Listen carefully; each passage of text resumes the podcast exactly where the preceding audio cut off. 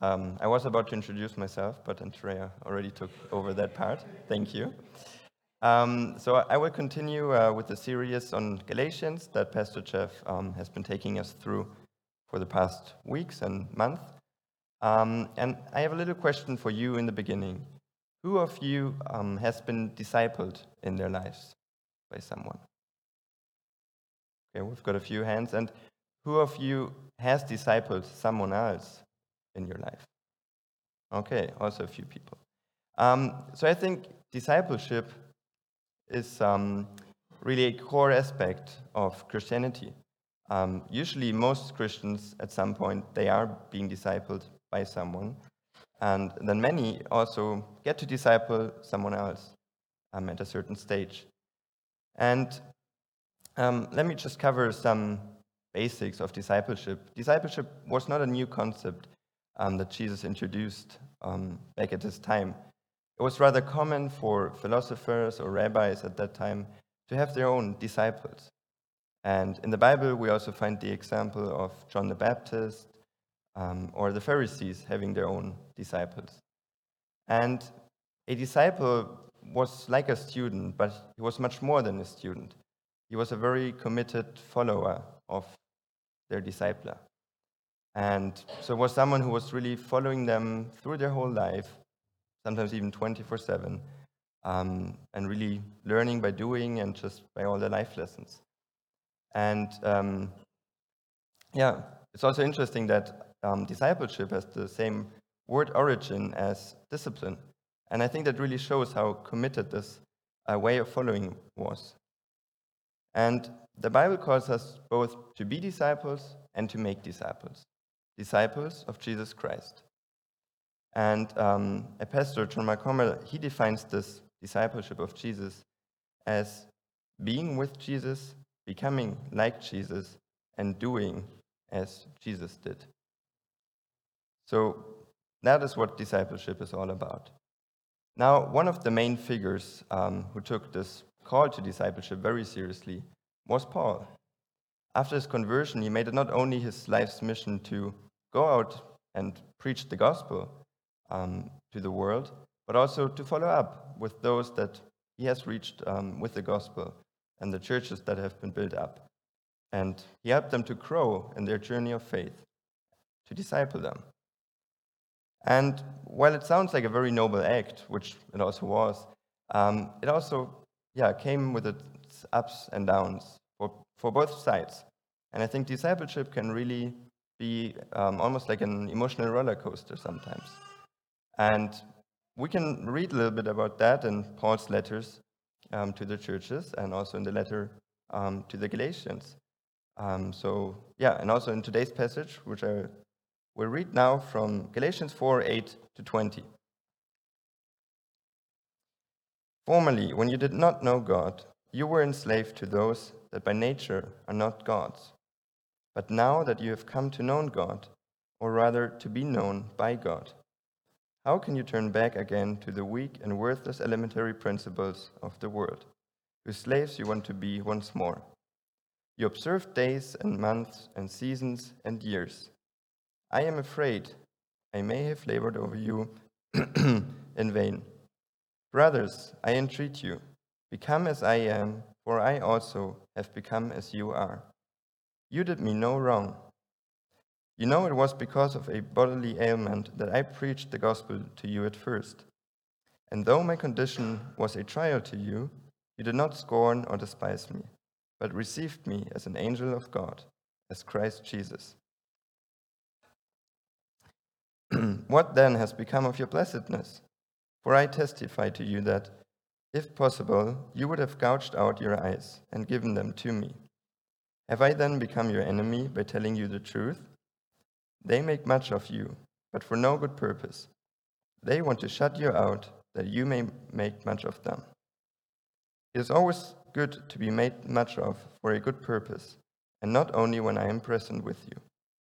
My little children, for whom I am again in the anguish of childbirth, until Christ is formed in you. I wish I could be present with you now and change my tone, for I am perplexed about you. There are many ways to, to talk about this passage, and there are a lot of things in this passage. And um, I would like to talk about this passage today in the context of discipleship. Um, so Paul talks about this, this process that the Galatians um, have went through. They went from not knowing God to knowing God, or rather being known by God. And now he seems to be worried that they are going sort of in, in, in the opposite direction again, um, which means that they go towards self righteousness under the law again. And the interesting thing is that, um, that he writes in, in verse 12 Brothers, I entreat you, become as I am, for I also have become as you are. And that is interesting because it's kind of strange to say, become as I am, for I became as you are. And also because usually in the other letters, he often writes, imitate me, um, just like I imitate Christ. But here he says it differently. And I think that is because Paul, he was a former Jew, so he came from under the law. And some of the Galatians, they have never been under the law. But now that they've become Christian, they seem to go in the opposite direction from where Paul was coming from, um, namely to go back under the law. So he tells them to become like the, the new version of himself, which means not being under the law, but being under the cross and having found freedom there. And then in the following, following verses, he really um, compliments and even praises the Galatians. Um, because when he first arrived there, he was very sick, and they've treated him very well. Um, and he even says um, they have received him as an angel of God. So he, he uses very high words for them. And I think he, he does that also to sort of build up this contrast. Because then afterwards, in verse 15, he talks about, well, he asks them, What then has become of your blessedness? So he sort of says, You've been so great before, so where, where did all that greatness go? And um, the word blessedness here doesn't talk about being blessed, but it's really the, the reaction towards um, the gospel. So being passionate and uh, rejoicing over the fact, um, yeah, over, over the gospel. And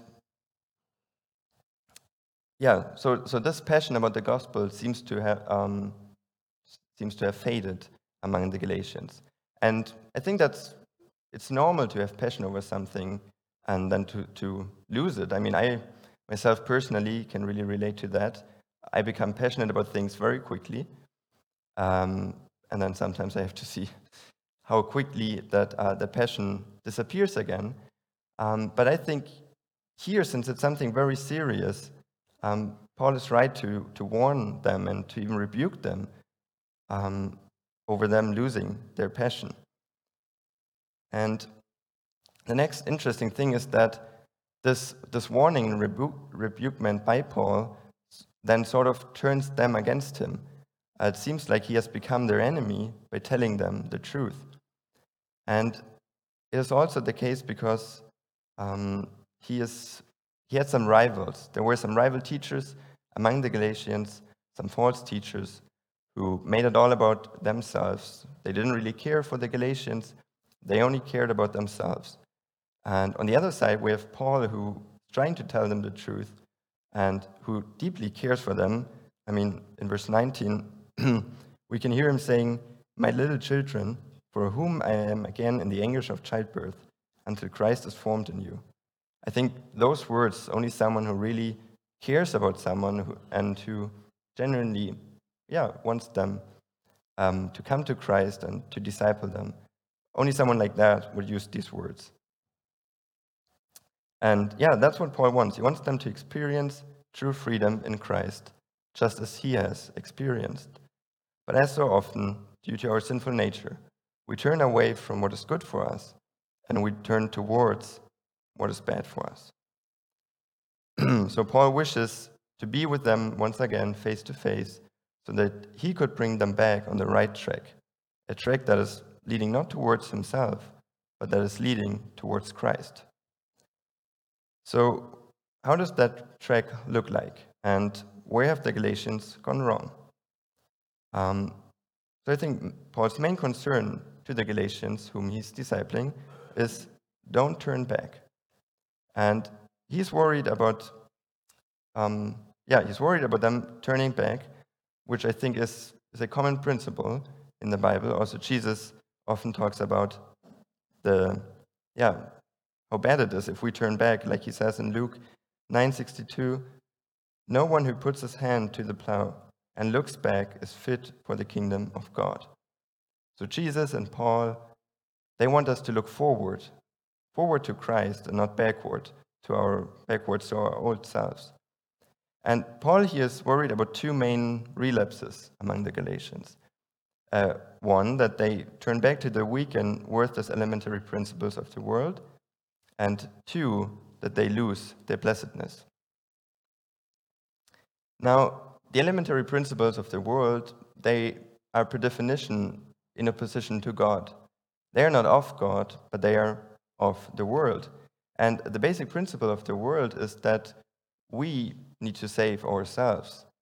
So we seek out for things um, that we think that can fulfill us, and we yeah worship these things um, because we think that they give us life. And in our world, that could be money, success, sex, vacation, knowledge, sports, self care, self development, technical progress, many, many things. All these things, they can be treated um, as little gods, as false gods, and they can be worshipped. And they can become the, the basis of our purpose. And if that is the case, then we, come, uh, we become enslaved by them.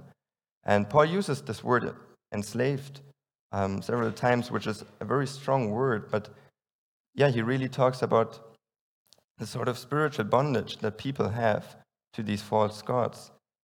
And I think he's not necessarily talking about um, a demonic spiritual bondage, but just about us not loving God exclusively, about our hearts being divided. And yeah, we have another verse, um, uh, Jesus saying in Luke uh, 12:34, "For where your treasure is, there will your heart be also." Now, this specific verse is talking about money, um, but I think it is it also applies to other things in life.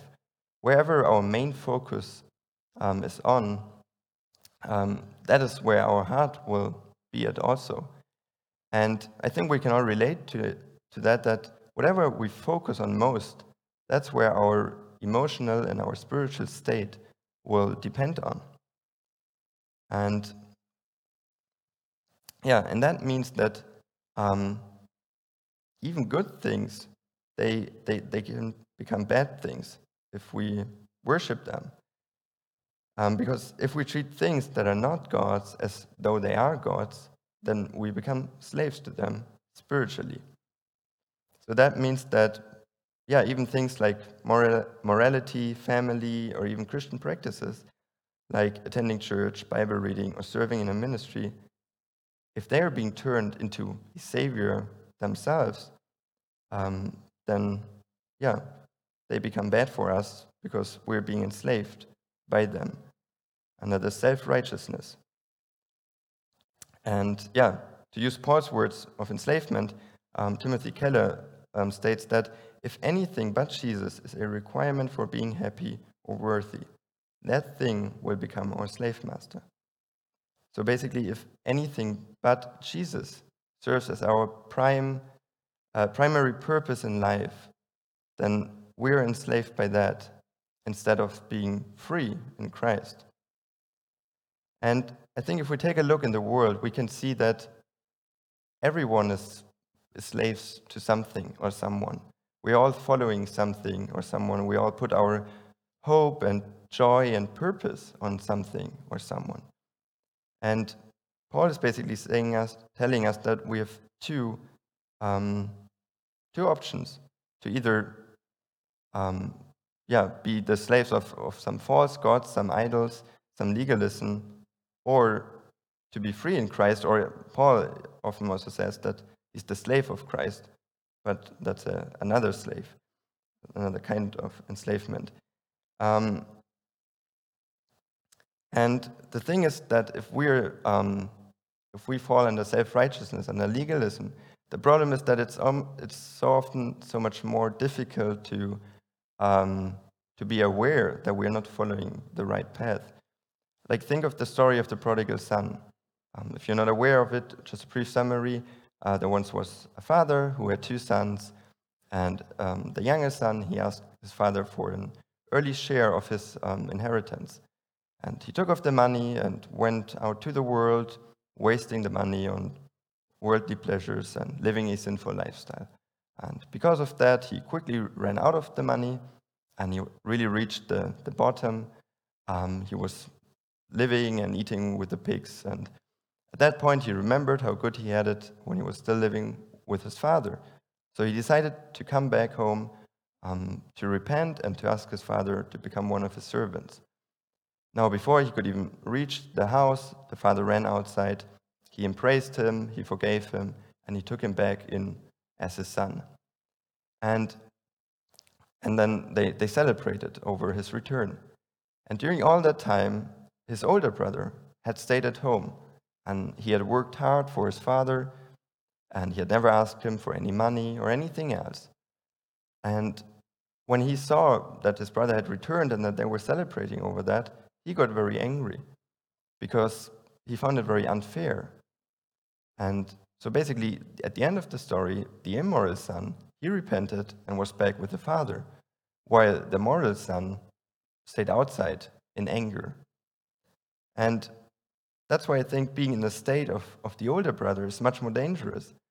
Because at least the younger brother, when he went off um, to the world, at least he knew that he was um, rejecting his father's will and that he was far away from his father. So he also knew where to turn back to. But the older brother, he thought he was doing all the right things.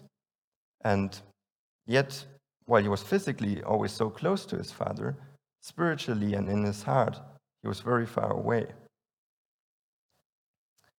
And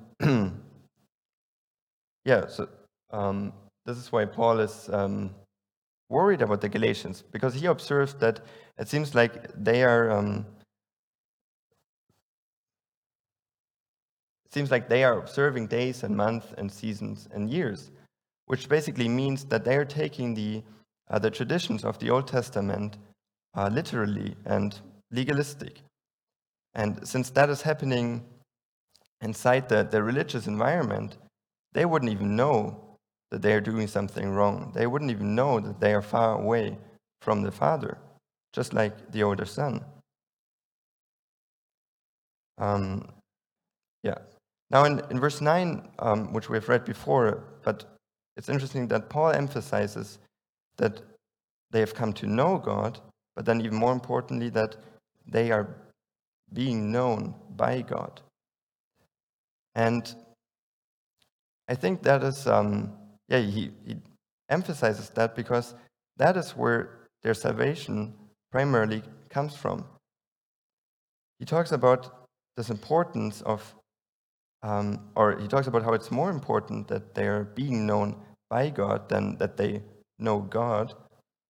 Um, yeah, for, for the following reasons. But first of all, knowing in the biblical sense um, is much more than just about information. It's not knowing about something and it's more about relationship and experience. And I think we as Christians often look at our knowing of God, but that fluctuates a lot because of our human nature. Um, it has its, its ups and downs. So Paul says that often we turn to legalism because we're insecure about our acceptance of God. And he says that if we remind ourselves um, daily that it's mainly about God knowing us, well, we are much more secure because that knowledge, that knowing, always remains constant. There's no need for idols if all we need we can find in God's acceptance. And yeah, and it's, it's not so much about us having accepted Christ, but even more so about Christ having accepted us. About this, um, yeah, core aspect of salvation, Um, the Scottish theologian and pastor Alistair Begg has summed it up, yeah, very nicely.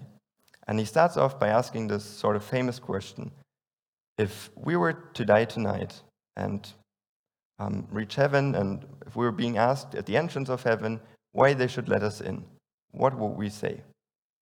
And he says that if we say anything in the first person, because I believe, because I have faith, because I did, because I am, we've gone immediately wrong.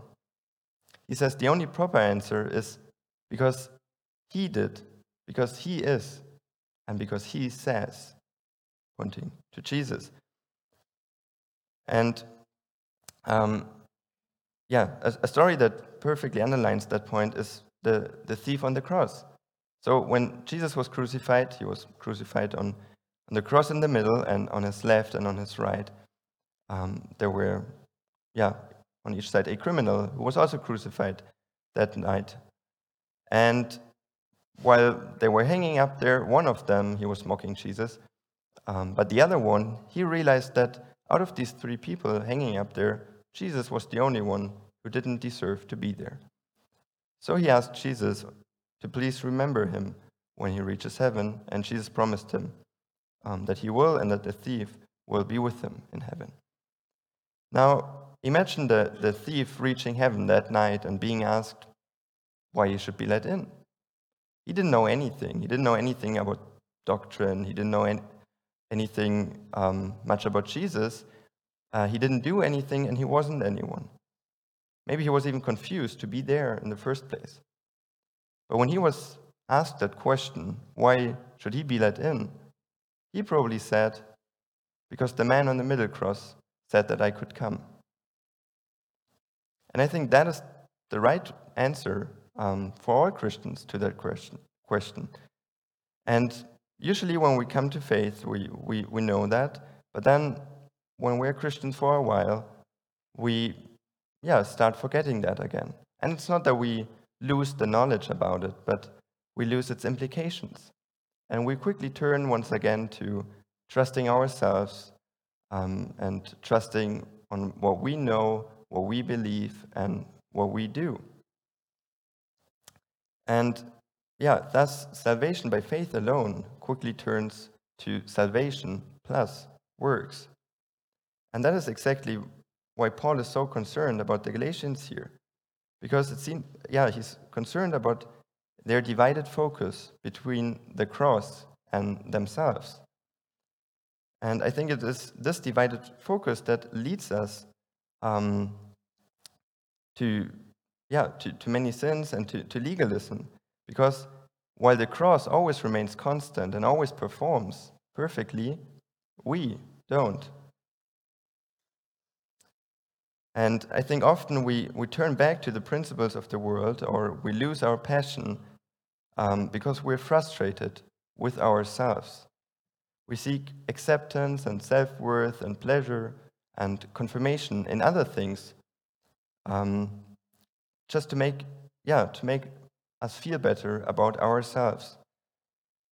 And I think we often don't realize it, but dissatisfaction with ourselves is at the bottom of most of our sins. And it quickly takes on other forms like pride, frustration, self centeredness, or anger. But at the bottom of it, almost always is a damaged self image. But Paul reminds the Galatians, and he reminds all of us, that our self worth is immense. And not because of anything that we have done or that we know, but because we're deeply known by Christ and by God, our Creator. So we shouldn't care how others or even we ourselves see us as long as we know that God accepts, knows, and loves us. Now, to bring that back um, in the context of discipleship, I think that discipleship is leading other people to the point of realizing and at the same time reminding ourselves daily that it is only because the man on the middle cross, Jesus, um, that we can come to God. Because of Jesus, we can be with the Father.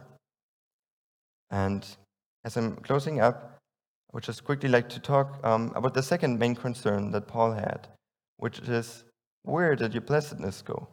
And as I've mentioned before, um, blessedness is really about the, the passion about the gospel, rejoicing about the fact that Jesus saved us.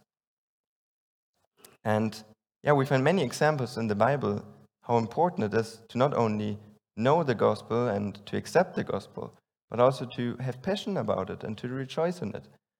Um, like in the story of the prodigal son, one of the uh, flaws of the older son was that while he did all the right things and while he stayed with his father, um, he wasn't happy about it. He didn't rejoice in the fact that he could be with his father all the time.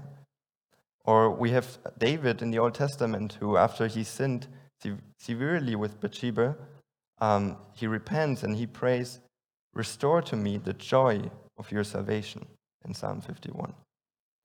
Um, or we have Paul who says in Romans that he wants to eagerly preach the gospel into the world. So I think, yeah, it's really important that it's not only about accepting the gospel, but also about rejoicing in the gospel, being happy about the fact that the gospel reconciles us with God, and also being passionate about spreading it into the world. The letter to the Galatians is a challenging letter, um, a challenge not only to the Galatians, but to all of us. And it challenges us not to turn back to our old um, selves, but rather to keep on growing in our new identity in Christ and to continue being discipled, becoming more like Jesus, and to make disciples, to help others become more like Jesus. So, where are you in this? Have you accepted the gospel? And if so, do you rejoice in it? Are you passionate about spreading it? What might be an idol in your life? And which area of you needs to be reminded that you are deeply known by God?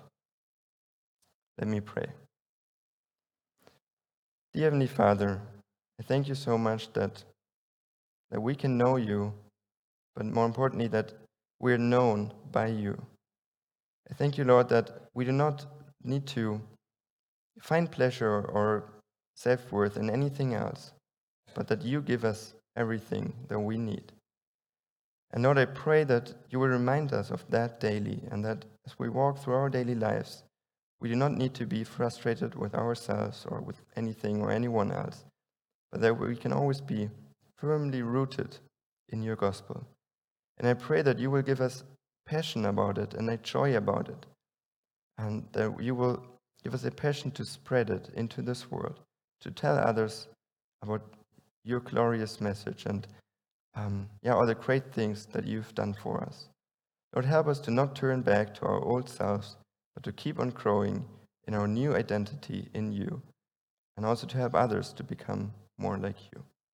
In Jesus' name, amen.